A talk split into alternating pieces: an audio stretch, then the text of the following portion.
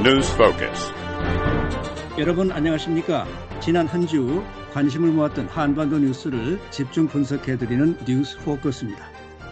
윤석열 한국 대통령이 오는 4월 26일 미국을 국빈 방문합니다.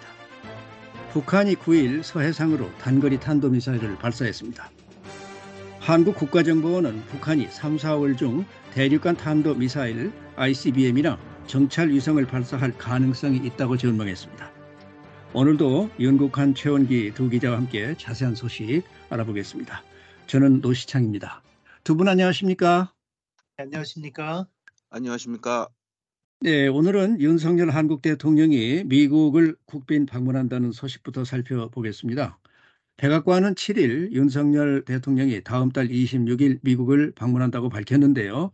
카린 장피에르 백악관 대변인은 조 바이든 대통령과 영부인 질 바이든 여사가 미국을 국빈 방문하는 윤석열 한국 대통령과 영부인을 맞이할 것이라며 국빈 만찬이 포함되는 이번 방문은 바이든 해리스 정부의 두 번째 국빈 초청이라고 말했습니다. 윤 대통령의 방미가 미한 관계는 물론이고 동북아 정세에도 여러 가지 의미가 있다고 하죠. 예, 그렇습니다. 말씀하신 대로 아, 윤 대통령의 이번 아, 국빈 방문은 아, 그 미한 아, 관계 그리고 아, 동북아 정세 두 가지 차원에서 의미를 아, 살펴볼 수가 있습니다. 우선 미한 동맹 70주년을 올해 맞은 아, 그 측면에서 아, 그 굉장히 중요한 아, 사안인데요.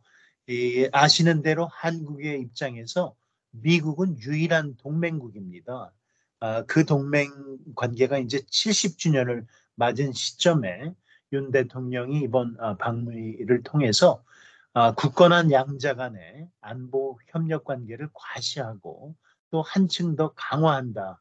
이런 의미가 가장 크다라고 말씀드릴 수 있습니다. 특히 북한의 핵미사일 위협이 계속 고조되고 있는 상황에서 확장 억제를 포함한 미국의 한국에 대한 방위 공약을 다시 한번 확인하는 계기가 될 것이고요. 아울러서 이미 두 나라가 공언한 대로 어, 미한 관계를 어, 안보 동맹에서 경제 동맹으로까지 확장하는 것과 관련한 다양한 협력 방안이 논의될 것으로 그렇게 전문가들은 어, 보고 있습니다. 두 번째로 또 한 가지 중요한 것은 앞서서 동북아 정세 차원에서 이번 방미를 살펴볼 수 있는데요. 예. 어, 이 특히 주목할 것은 이 한국이 이번 윤 대통령의 어, 미국 방문을 어, 계기로 이 중국 견제와 봉쇄를 목적으로 하는 미국의 인도 태평양 전략의 한 축으로서의 역할을 본격화하는 계기가 될 가능성이 아, 있다라는 그런 평가들이 있습니다. 어, 사실 한국 정부가 일본과의 관계 개선에서 걸림돌이었던 어, 일제 강점기 한국인 강제징용 문제 해결 방안을 공식 발표하고 뒤이어서 윤 대통령이 일본 방문 그리고 어, 미국 방문으로 이렇게 연쇄적으로 어, 행보가 이뤄지는 것은 어, 이런 관측을 뒷받침하는 게 아니냐 이런 아, 분석이 있습니다. 아, 미국과 한국, 일본의 삼각 공조가 이 북한뿐만 아니라 아, 더 크게는 중국을 견제 봉쇄하려는 미국의 인도 태평양 전략에서 핵심적이라는 것은 잘 알려져 있지 않습니까? 네. 그렇기 때문에 이번에 윤 대통령이 미국을 방문하면 이 문제가 미국의 입장에서는 아마도 어, 핵심 어, 의제 중에 하나가 될 것이고요. 어, 이와 관련해서 어, 그렇잖아도 중국은 이미 한국이 미국에 어, 점점 더 본격적으로 기울고 있다고 어, 불만을 제기한 상황이 아닙니까? 예. 어, 야, 그렇게 보면은 이 동북아시아 정세라는 어, 측면에서는 어, 윤 대통령의 이번 방미는 어, 미국과 한국, 일본, 이른바 남방 삼각과 북한, 중국, 러시아, 이른바 북방 삼각 구도가 더욱더 어, 견고하고 공고해지는 그런 계기로 작용할 수가 있다라고 보고 있고요. 이 때문에 전문가들은 어, 한반도 정세의 위기 상황이 더욱 고조될 가능성이 있다 이렇게 지적하고 있습니다. 네. 자, 윤 기자가 어, 이번 방문의 의미를 어, 짚어봤는데요. 어, 이번에는 최 기자가 그러면 이번 방미가 12년 만에 한국 대통령으로서는 12년 만에 미국 국빈 방문이라고 하는데 일정이 어떻게 돼 있습니까? 최 기자가 좀 말씀해 주시죠. 네, 윤석열 한국 대통령의 방미는 이제 4월 26일 날 그 워싱턴에 와서 그 조 바이든 미국 대통령과 그 미한 정상회담을 갖고 또 이번 방문은 국빈 방문이다. 이 정도만 지금 그 아, 확정이 돼 있지 아직 구체적인 세부 일정 이런 것은 그 확정되진 않았습니다. 다만 이제 그 동안의 그 아, 국빈 방문 일정 또 여러 관례를 보면 아마 그 다음과 같은 몇 가지 아마 그 일정에 따를 것이다 이런 관측이 나오고 있는데요. 그러니까 아, 윤석열 대통령이 이제 그 아, 정상회담 하루 전이죠. 그러니까 4월 26일 날 아, 워싱턴에 도착해서 미국 정부의 그 공식 영빈관인 아마 블레어 하우스에 모을 것 같고요. 네. 그리고 네. 그 다음 날인 26일 날 오전 중에 아, 백악관에 가서 환영식에 참석을 합니다. 대개 이제 대통령의 방문이 이제 여러 가지가 있는데요. 아, 공식 방문, 실무 방문, 뭐 사적인 방문 이런 것이 있는데 이번 그 방미는 아, 그 중에서도 격이 가장 높은 국빈 방문입니다. 그래서 아, 백악관 그 경내에서 그 환영식이 열리는데요. 어, 텔레비전에서 그 보셨겠지만 이제 스물한 발의 그 예포가 발사되고 의장대 사열 또 환영사 이런 것이 있는 그 환영식이 열립니다. 이어서 이제 백악관에 들어가서 바이든 대통령과 이제 공식 정상회담이 열리게 되고요. 저녁에는 그 주요 인사들이 참석한 아, 한국과 미국의 국빈 만찬이 열리고요. 다음 날인 27일에는 그 카몰라 해리스 부통령과 아, 토니 블링컨 국무장관이 주최하는 오찬에 참석할 어, 예정이고요. 또 의회 연설이 관심사인데요. 과거에는 그 한국 대통령이 어, 미 의회에 가서 어, 미 상하원 합동 연설을 하곤 했는데 어, 윤석열 대통령이 과연 의회에 가서 연설을 할지 이것은 그 어, 관심사인데 아직 확정되진 않았습니다. 그리고 아, 백악관 가는 건 이제 뭐 당연한 일인데요. 다른 일정, 예를 들면은 펜타곤에 갈지 또 요번에 그 경제적인 현안 이런 것이 많은데 상무부 쪽하고 어떻게 좀 그 일정을 잡을지 이런 것도 관심사고요. 또 하나는 이제 그 미국 대통령이 오면 미국 내 많은 그 한인 교포들과의 면담 이런 행사도 있습니다. 그리고 지방에 갈 수도 있고요. 그렇기 때문에 아, 워싱턴은 물론이고 뉴욕 또는 뭐 LA 텍사스 이런 쪽에 갈 가능성도 있다. 이런 전망도 나오고 있습니다. 네. 자, 이번에 에, 그 정상회담에서 어, 북한에 대한 확장 억제 문제가 뭐 당연히 다루어지지 않겠습니까? 예, 아마도 안보 문제와 관련해서는 이 확장 억제가 핵심 아, 의제가 되지 않을까 이렇게 전문가들은 보고 있습니다. 아, 이와 관련해서는 윤 대통령이 이미 아, 그 의미 그 입장을 밝혔는데요. 어, 11일이었죠. 한국의 해군사관학교 졸업식 인관식에서 어, 이 부분에 대해서 어, 그 북한의 핵 위협에 대응하기 위해서 어, 미국과 한국의 핵 기획과 실행 체계를 확립해서 확장 억제를 더욱 강화할 것이다.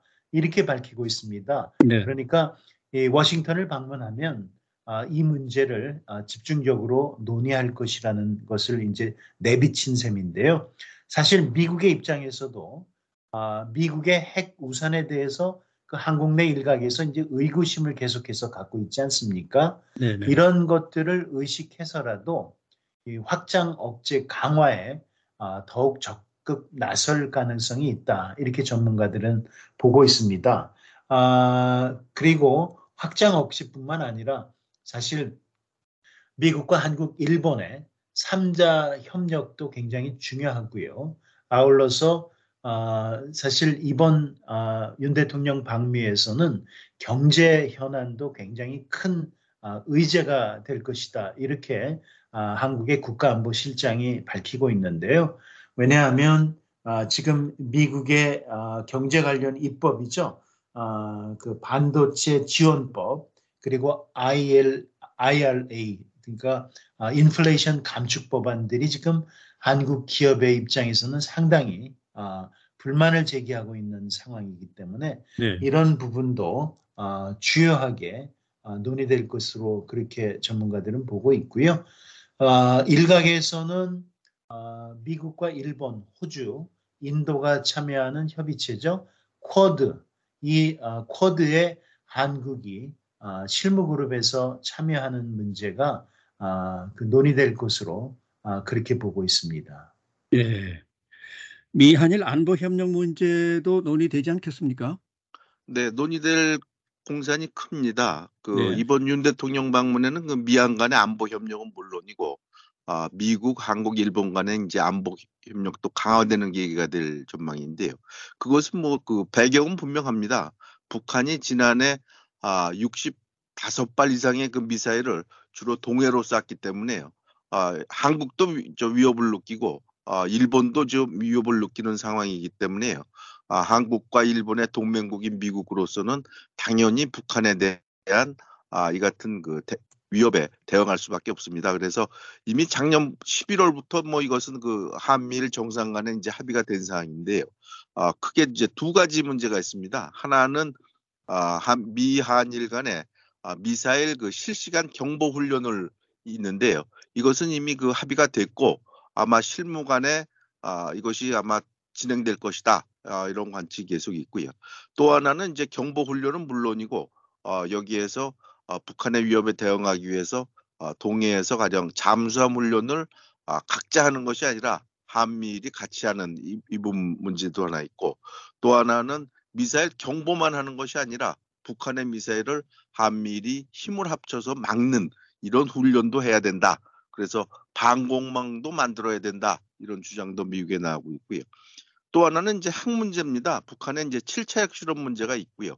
또 북한이 계속 지금 뭐 한국 등을 그 핵위협, 선제 공격을 할 수도 있다 이런 것을 하, 고 있기 때문에 미국으로서는 아시아에도 어, 북대서양조약, 나토처럼 핵기획 그룹을 만드는 그 이런 것이 구상되고 있다 이런 그 언론 보도가 계속 나오고 있기 때문에요.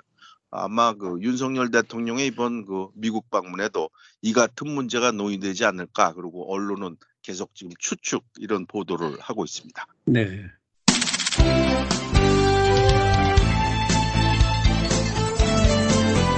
시사 대담 프로그램 뉴스 포커스. 지난 일주일간 발생한 주요 뉴스를 폭넓고 깊이 있는 분석으로 정리해드립니다. 매주 일요일 저녁과 월요일 아침 방송에서 만나실 수 있습니다.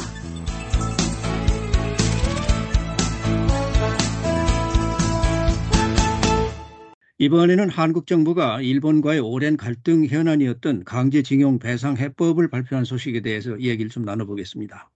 박진 한국 외교부 장관은 6일 서울 외교부 청사에서 강제징용 대법원 판결 관련 정부 입장 발표 어, 기자회견을 가졌는데요. 여기서 박진 장관의 발표 잠깐 들어보겠습니다. 윤석열 대통령께서는 한일 관계 개선을 위해서 강한 의지를 가지고 있습니다. 또 일본의 기시다 총리도 같은 생각을 가지고 있습니다.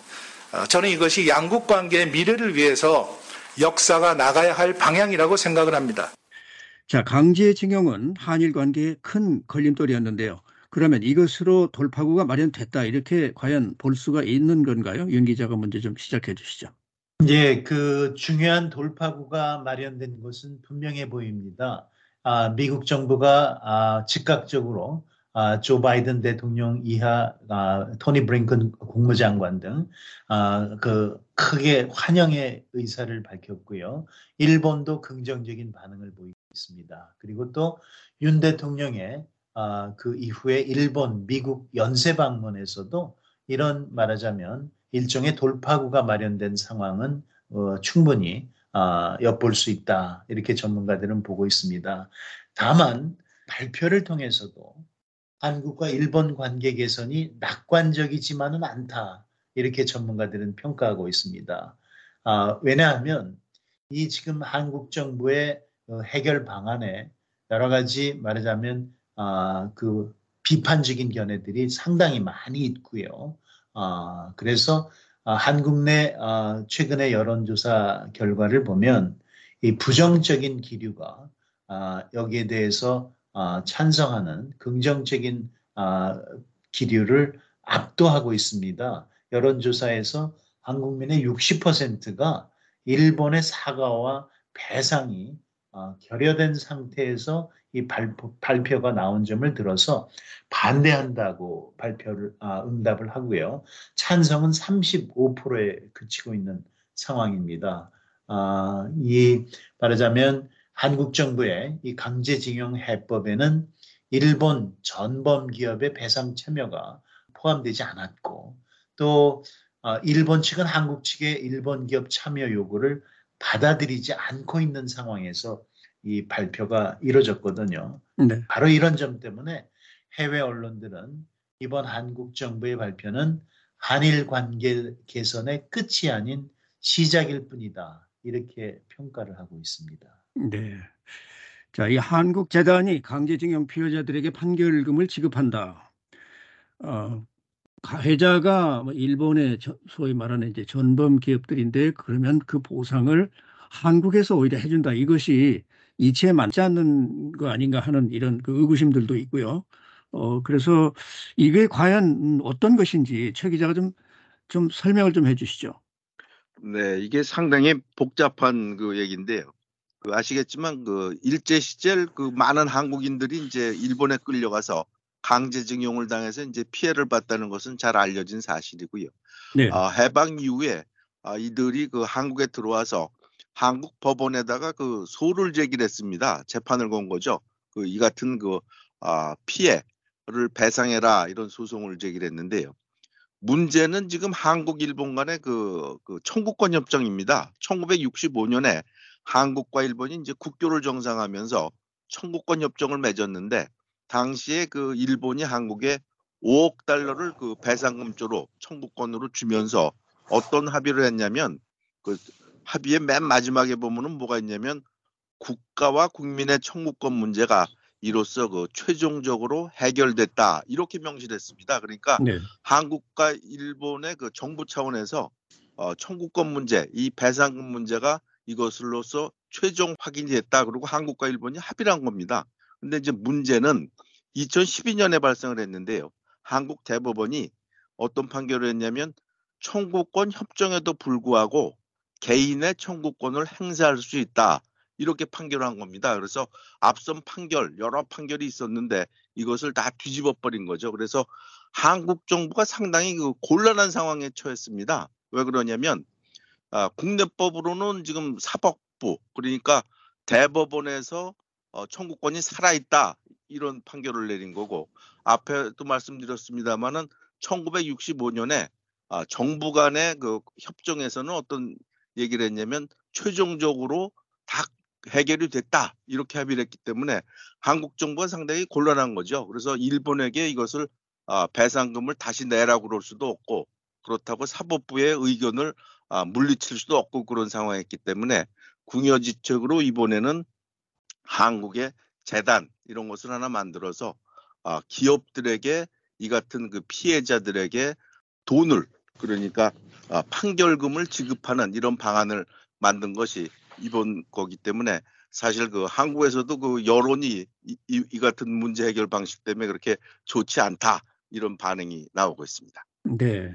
이 한국에서는 정부가 발표한 것이 이제 반쪽 해법이다 이런 비판이 있는데요. 그 부분에 대해서 조금 그 윤 기자가 좀 분석을 좀 해주시죠. 예, 그렇습니다. 그 최 기자가 지금 설명을 좀 잘 해주셨는데요. 아, 한국의 대법원 판결이 지난 2018년에 나오지 않았습니까? 아, 이 판결의 핵심 내용은 일제 강점기에 한국인 강제징용 피해자들에게 이 관련 일본 기업들이 배상할 것을 결정한 겁니다. 그런데 이것이 이제 사실 한국 대법원이 아, 한일 간의 과거 청구권 협정을 아, 위반했다기보다는 아, 국가 간의 협정이 개인의 말하자면 피해에 대한 배상 청구를 막을 수 없다라고 하는 것은 이제 국제적으로도 인정된 판례라는 것이죠. 이걸 근거로 한국 대법원도 이런 결정을 한 것이고요. 그래서 역대 한국 정부들은 이 문제와 관련해서 일본의 사과 그리고 피고 기업들의 피고 일본 기업들이죠. 배상을 추진해 왔던 것입니다. 그래서 어, 그런데 이제 한국 정부가 어, 지난 6일 발표한 해결 방안은 일본 피고 기업 대신 한국의 재단이 한국 기업들로부터 기부금을 조성해서 피해자들에게 배상하는 제3자 변제안 아, 이것이 돼 있고요. 그러니까 피해를 받은 측에 아, 그 말하자면 정부나 기업이 기금을 조성해서 피해자들에게 아, 지급을 하고 아, 가해자 측인 일본 기업들은 여기에 참여하지 않는 상황에서 아, 이 발표가 이루어진 거고요. 아, 또 일본의 사과에 대해서도 아, 이전 어, 내각에서 아, 발표한 입장을 재확인하는 그런 간접 사죄 형식으로 대체된 게 아니냐.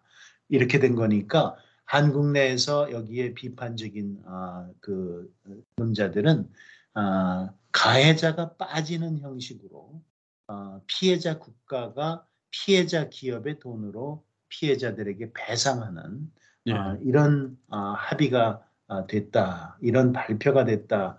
그러면서 바로 이 때문에 한국 내 야당 그리고 시민 사회 단체들이 이제 아, 비판적인 아, 견해를 제기하고 있고 이렇기 때문에 이것을 이제 아, 반쪽 합의다 이런 아, 지적이 나오고 있는 것입니다. 네. 자, 이렇게 한국이 이제 해법을 발표 한 후에 미국은 아주 환영하는 환영 일색입니다. 자, 이 부분은 왜 그런지 최 기자가 좀 분석을 해 주시죠. 네, 말씀하신 대로 이제 그 한국 정부가 이 같은 해법을 발표하자 아, 백악관 국무부가 일제히 환영한다 이렇게 상당히 반, 반기는 분위기인데요. 성명의 내용 보면은 아, 이 같은 한국 정부의 그 결정을 그 상당히 그 환영하면서 획기적인 그 협력의 세상이 열렸다 아, 이런 얘기를 했는데요. 이것은 그 아까도 얘기가 나왔습니다만은 아, 미국 입장에서는 이것이 상당히 중요한 문제입니다. 아, 왜 그러냐면 그동안 바이든 행정부가 추진했던 것이 그 아, 미국, 한국, 일본의 그 삼각 결속 이것을 상당히 그 추진해 왔는데 그동안 한일 관계가 좀 상당히 이 강제징용 문제로 좀 풀리지 않았습니다. 그런데 바로 이번에 그 같은 문제가 이제 그 일단락이 됐기 때문에 미국으로서는 미국이 추진하던 그 한미일 결속이 이른바 좀 완성이 되는 이런 그 계기가 마련됐기 때문에 아, 미국으로서는 상당히 반기고 있다. 이렇게 전문가들은 말하고 있습니다. 자, 윤석열 한국 대통령이 16일 도쿄를 방문해서 기시다 후미오 총리와 정상회담을 갖기로 했는데요. 그러면 이제 한일 관계가 좀 풀려 나갈까요? 예, 어, 이 한국 정부의 이번 발표가 아, 한일 관계 개선의 첫 걸음이다 이렇게 아, 말씀드릴 수 있는데요. 네. 아, 이번 방위를 통해서 그 동안의 아, 그 주요 아, 핵심 아, 관심사로 떠올랐던 것들이 이제 대부분 다 아, 논의가 될 것으로 전문가들은 보고 있습니다. 이번 아, 그 한국 어, 그 대통령의 일본 방문은 한국 대통령으로서는 아, 사실 4년 만에 처음 가는 겁니다. 지난 2019년에 아, 문재인 당시 대통령이 아, 주요 20개국 정상회의 참석자 오사카를 방문한 적이 있고요. 아, 그래서 지금 어, 한국과 일본 사이에는 이제 여러 가지 현안들이 있는데 어, 일본 정부의 한국에 대한 수출 규제가 있고요. 또 한일 간의 군사 정보 보호 협정 문제가 있지 않습니까? 네. 아, 이것들이 이제 긍정적으로 풀릴 아, 그런 아, 조짐들이 나타나고 있습니다. 아, 한국과 일본의 언론들의 보도를 보면 아, 두 나라 정부에서 이 문제들을 이번에 타결하기 위한 아, 실무적인 논의가 활발히 진행 아, 중인 것으로 그렇게 전하고 있고요. 아, 그래서 뭔가 아, 그 긍정적인 결과물을 발표하게 될 것이다. 이런 전망들이 나오고 있습니다. 네. 아, 이와 관련해서 어, 한국 외교부의 당국자는 아, 그 이제 이번 윤석열 대통령의 일본 방문으로 아, 두 나라 사이의 그 정상 간 교류가 아, 12년간 중단됐던 것이 재개되고 이를 통해서 한일 관계 개선과 발전에 중요한 이정표가 될 것이다. 이렇게 설명을 하고 있습니다. 그러니까 정상 간의 셔틀 외교 두 정상이 어, 서울과 도쿄를 오가면서 어, 진행하는 그 셔틀 외교가 이제 복원될 것을 공식화한 것이고요. 또 어, 한국 정부는 윤 대통령의 이번 일본 방문을 통해서 양국이 과거의 불행한 역사를 극복하고 미래로 나아가기 위해서 안보, 경제, 사회, 문화 이런 다방면에 걸친 협력이 확대되고 양국 국민 간 교류가 한층 활성화되기 바란다. 이렇게 입장을 아, 발표했습니다. 네. 에, 흥미있는 또 관심을 많이 끄는 기사가 어, 일본 신문에 실렸는데 요미우리 신문 미국이 핵 억지력 강화를 위해서 한국과 일본의 새로운 3국 간 핵 우산 협의체 창설을 제안했다. 이렇게 8일 보도를 했습니다. 자, 이것이 어떤 형태의 그 기구를 어, 지금 얘기하고 있는 겁니까? 네, 이것은 한마디로 얘기하면 그 아시아에도 어, 나토 그러니까 북대서양 조약처럼 그 핵기획 그룹을 만들자 이런 그 얘기입니다. 아, 나토 같은 경우에는 이제 1966년부터 아, 미국을 포함한 나토 전 회원국이 참여하는 핵기획 그룹이 있어서 그 핵무기 사용 여기에 대한 그 정책 배치 이런 것을 그 아, 회원국끼리 서로 논의를 하는데 아시아에서는 그런 것은 없습니다. 다만 미국이 그동안 그 핵우산으로 한국, 일본을 지킨다 이런 그 입장만 있는 거죠. 그렇기 때문에 아시아에도 이 같은 그 나토 같은 아, 핵기획 그룹을 만드는 것이 어떠냐 이런 것이 이제 그 요미우리 신문 보도인데요. 실제로 이것이 어떻게 될지 또 일본, 한국이 이런 것을 참여할지 좀 지켜볼 대목입니다. 왜 그러냐면 아, 나토 같은 경우는 다자간이죠. 그러니까 나토 회원국하고 미국이 다 참여를 해서 여러 나라가 이 문제를 논의하는데 아, 지금 한국이나 일본 같은 경우는 다자간보다는 양자간 한국과 미국이 아, 양자 차원에서 이것을 논의하는 것이 더 좋지 않느냐 이런 견해도 있기 때문에 이것이 앞으로 어떻게 전개될지 좀 지켜봐야 될 그럴 대목입니다. 네.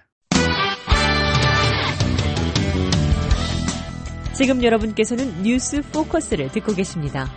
이 프로그램을 다시 듣기 원하시는 분은 www.voakorea.com을 접속하시면 됩니다.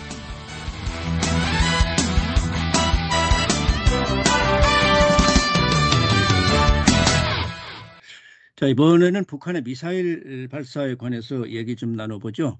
북한이 9일 서해상으로 단거리 탄도 미사일을 발사했습니다. 어, 처음에는 음, 한국의 합동참모본부가 한 발을 어, 어, 어, 탐지했다고 했는데 나중에 여러 발을 쏜 걸로 지금 이제 밝혀졌는데요. 자, 북한이 왜 이렇게 쏘았는지 또 앞으로 13일부터 어, 미한연합훈련, 자유방패훈련이 실시가 되는데 앞으로도 계속 더 쏠 것인지 이 부분에 대해서 윤 기자가 좀 분석을 해 주시죠. 예, 맞습니다. 그 말씀하신 대로 13일부터 아, 미국과 한국의 아, 자유의 방패 연합훈련이 아, 실시되지 않습니까? 이번에 북한의 탄도미사일 발사는 그 훈련에 대한 사전 견제의 성격이 있다.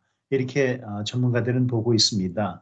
예, 북한은 사실 어, 이두 미국과 한국의 어, 연합 군사 훈련에 대해서 강력한 대응을 예고한 바가 있습니다. 이 김여정 당 부부장의 담화를 통해서 이미 이런 입장이 공표가 됐는데요. 지난 7일에 김여정 부부장이 발표한 담화를 보면 미국과 한국의 군사적 동태를 빠짐없이 주시하고 있다면서 어, 판단에 따라서 언제든지 적중하고 신속하며 압도적인 행동을 취할 수 있는 상시적인 준비 태세에 있다. 이렇게 주장하고 있습니다. 그러니까 이번뿐만 아니라 이제 13일부터 훈련이 어, 열흘 남짓 어, 진행되면 그 기간 중에도 또는 그 이후에도 어, 북한의 이러한 미사일 발사뿐만 아니라 여러 가지 형태의 군사적 무력 시위 그리고 도발이 아, 계속될 것임을 아, 엿볼 수 있게 하는 그런 대목입니다. 뉴스 포커스. 짧은 뉴스를 통해서는 미처 다루지 못했던 사안들을 자세한 설명과 함께 정리드립니다. 매주 일요일 저녁과 월요일 아침 한반도와 세계가 보입니다. 이번에는 한국 국가정보원의 국회 보고 내용 알아보겠습니다. 북한이 3, 4월 중에 신형 고체 대륙간 탄도미사일을 발사할 가능성이 있다고 국정원이 전망을 했는데요. 그렇게 전망하는 데는 근거가 있겠죠? 그렇게 봐야 될 것 같습니다. 벌써 그 고체 그 대륙간 탄도미사일, 고체 연료를 쓰는 그 미사일 같은 경우에는 벌써 북한이 몇 번 그 실험을 했습니다. 아 그렇기 때문에 아마 그 어, 북한이 액체 연료를 쓰는 기존 미사일 빼고 아마 고체 연료를 쓰는 그 ICBM을 곧 발사할 것이다 이런 전망이 전부터 나오고 있었는데요. 요번에 이제 국정원이 그 같은 그 어, 보고를 국회 가서 한 거고요. 또 하나는 그 어, 정찰 위성 문제도 있습니다. 북한이 벌써 어, 지난 연말에 아, 정찰 위성을 발사할 것이다 이런 그 공식적인 언급을 했기 때문에 아, 국정원이 아마 이것도 아, 3월이나 4월 중에 아마 발사할 가능성이 있다 그렇게 그 보도를 한 겁니다. 네, 이 국정원의 그 이야기 중에 에, 그 김정은 위원장의 자녀와 관련한 얘기도 있는데요. 이 첫째가 아들이란 점에 대해서는 확신하고 있다고 보고를 했는데 예, 그런데 왜 김 위원장이 이 아들 놔두고 이 딸을 데리고 다니는가? 뭐 누가 봐도 좀 궁금한 부분이 아니겠습니까? 이걸 어떻게 봐야 되겠습니까? 예, 그렇습니다. 사실 국정원의 이 아, 첫째가 아들이란 점에 대해서 확신하고 있다. 이런 거를 아, 근거로 보면은 사실 아, 특히 북한처럼 가부장적인 사회고 또 여성보다는 남성 위주의 그런 사회에서 어, 아들이 아닌 딸을 데리고 다니는 것은 상당히 좀 어, 여러 가지 그 궁금증을 불러일으키고 있는 게 사실인데요. 예. 이에 관련해서는 어, 이를 후계라고 하는 관점에서 보는 전문가들은 이 딸을 주애를 후계자로 사실상 내정한 게 아니냐 이런 성급한 관측을 하기도 하는데요. 이것과 관련해서는 사실 분명한 해답이 있지는 않습니다. 일각에서는 아, 그 무슨 사실에 근거한 것은 아니지만 아들이 좀 문제가 있지 않느냐 그런 아, 그 관측도 있는데요.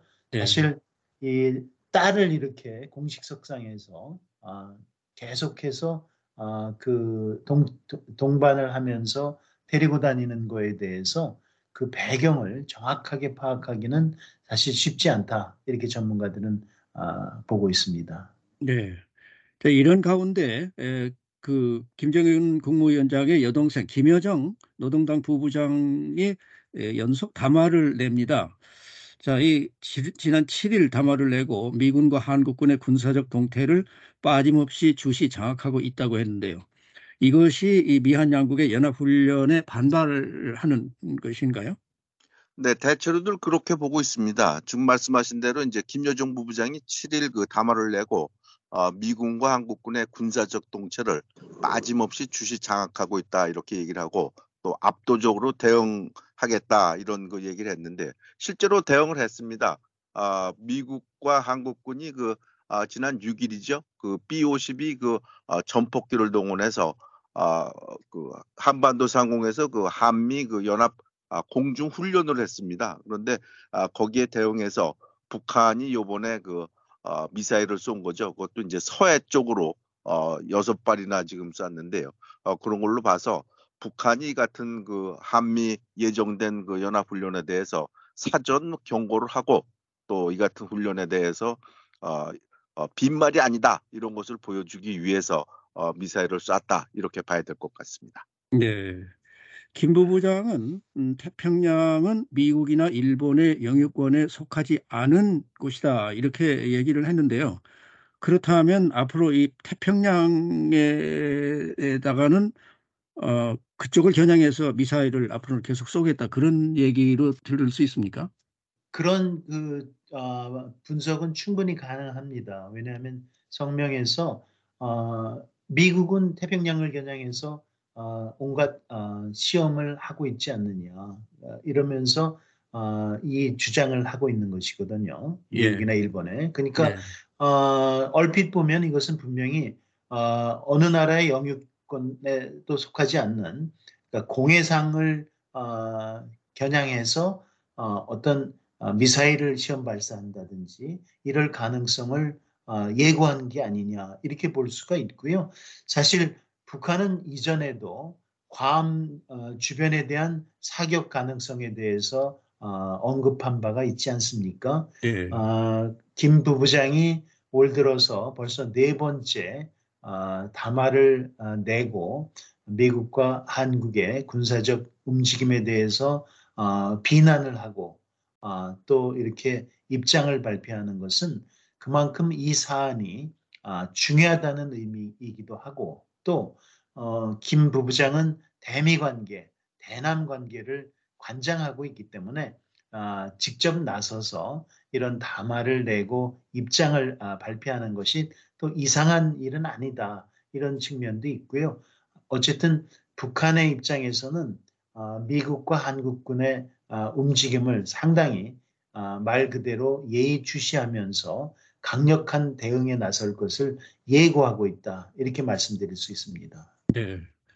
오늘은 윤석열 대통령이 미국을 국빈 방문한다는 소식과 함께 북한이 탄도미사일을 발사한 소식, 그리고 국정원의 국회 보고 내용 등에 대해서 자세히 알아봤습니다. 지금까지 윤국한 기자, 최은기 기자, 진행의 노시창이었습니다. 뉴스 포커스를 마치겠습니다.